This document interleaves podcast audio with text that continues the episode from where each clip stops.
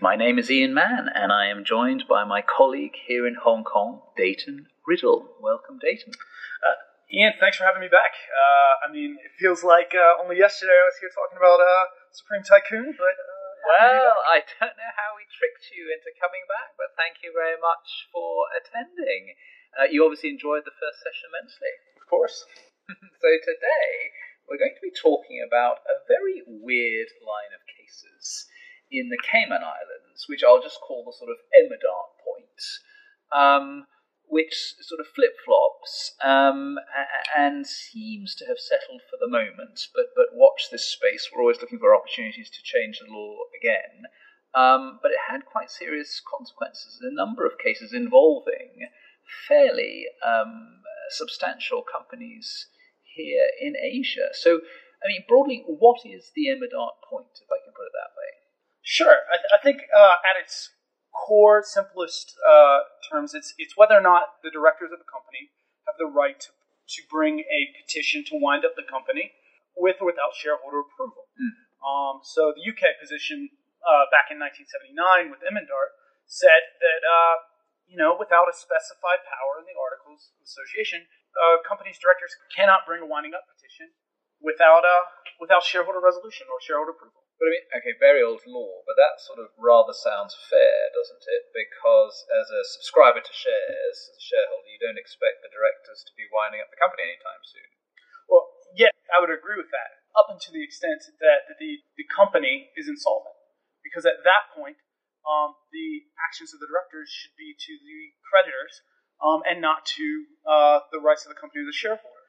So once you become insolvent, then the company should move towards insolvency and winding up. And of course, if I was a director, I'd obviously be terrified about some claim against me personally, because I don't want to be trading. There's a public policy issue, actually, as well as then one for personal liability. I don't want to be trading whilst the company's insolvent. But, why would shareholders ever resist such a proposition? I suppose they'd be saying, the company isn't insolvent, or arguing that.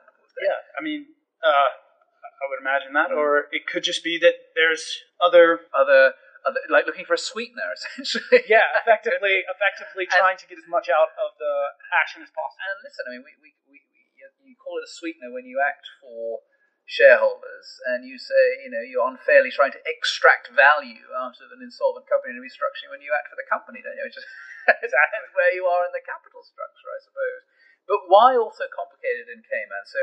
Emmendart, very old law, as you say, 1979, that was the English common law, now seems to be the law in Cayman, but it didn't sort of start off that way. Well, just talk me through, what was the first case on this? So the first case came out back in 1998, it was decided actually by Justice Smellie. Okay, as he then was. Yep. Now the Chief Justice of the Cayman Islands. Correct, yeah. Before, where he decided... Okay. He had determined that the Emmendart principles applied in that the company couldn't be wound up without shareholder approval.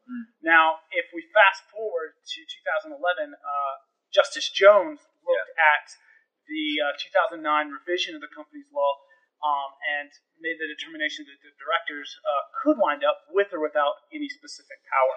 Now, this directly went against the ruling in Banco Economico. And it was interesting in the fact that Justice Jones made that determination that the law said that the directors had the absolute right to do this, despite the fact that Section 94 didn't change from the previous version of the law. Well, let's look at this. Because, it was a sort of, how do I put this? A left field decision, wasn't it? Section 94, subsection 2 of the company's law just says it. It says quite clearly... that the directors need an express provision in the Articles of Association in order to present that winding up petition. End of, right? Yep. And so how does Andrew Jones sort of reason around that? With difficulty. Yes. You can't justify it. Yeah. He's being pragmatic, essentially. Yeah. Right? Yeah. Effectively, he's looking for a valid way to introduce a restructuring activity for, in particular, Cayman-listed companies, who are then, because it makes it very difficult to seek to have a director be able to wind up a company if you're having to seek shareholder approval at an EGM of a listed company. So and actually, just to give people context, 70% of the companies listed on the Hong Kong Stock Exchange are offshore companies, either Cayman Islands or Bermuda. And in order to effect restructuring, you often put that company into provision liquidation. In order to do that, you need to present a petition as well, which obviously you're not going to pursue. You're just going to, through a summons, have that PL. And so, to be fair to Justice Jones, most people thought that was a very sensible decision as a matter of pragmatism. But then Justice Mangatal, when we get to the case of China Shan Shui, and if we're talking Cantonese, it is pronounced Shan Shui, not Mandarin, where they'd say Shan Shui. But in China, Shan Shui, everything changes again. And how so, Dayton? Well, actually, Mangatal takes a look at the literal reading of the actual statute and says that Section 94(2) actually applies to all companies. It doesn't just apply just to solvent companies. And therefore, she reverts back to Justice Smellie's interpretation of the statute, and the Emmendart then applies. As a result of that, basically, it means that all companies that were incorporated prior to March 1st of 2009 had to have shareholder approval in order to be wound up in the Cayman.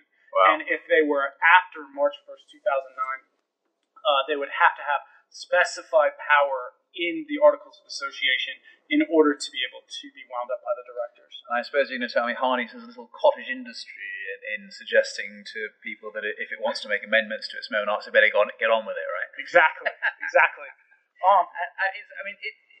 That must be right as a matter of, a forensic decision, a lawful decision. Justice Mangatal must be absolutely right. But it was a terrible shame in the context of China Shan Shui, of course, because an appointment of a PL would have imposed a moratorium, which would have stopped just all of the wasteful, countless number of lawsuits involved in that company and might have rescued the company better, as it were. But... what a dilemma. And so is that the end of it?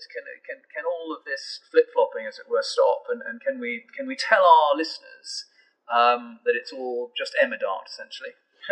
For now we can, but I think it's important to note there was a novel workaround that's actually been utilized several times since that. So, and that goes into CHC Group Limited. Oh, yeah. And CHC Group Limited, Justice McMillan gave the decision in which a creditor, a company actually sought out and found a friendly creditor who then makes the petition to wind up the company. And upon doing so, the directors can then immediately respond by making a summons to appoint PLs. Wow. So effectively it goes around. Yeah. Is there anything wrong with that? Is that a wheeze? Or is that just absolutely fine? You find a creditor that you say, well, you got the right, the locus standi, and the cause to pursue this petition. Please threaten to wind us up. And that gives us, because of Rob McMillan's decision, that gives us the ability then to appoint PLs where perhaps we couldn't had we initiated it ourselves.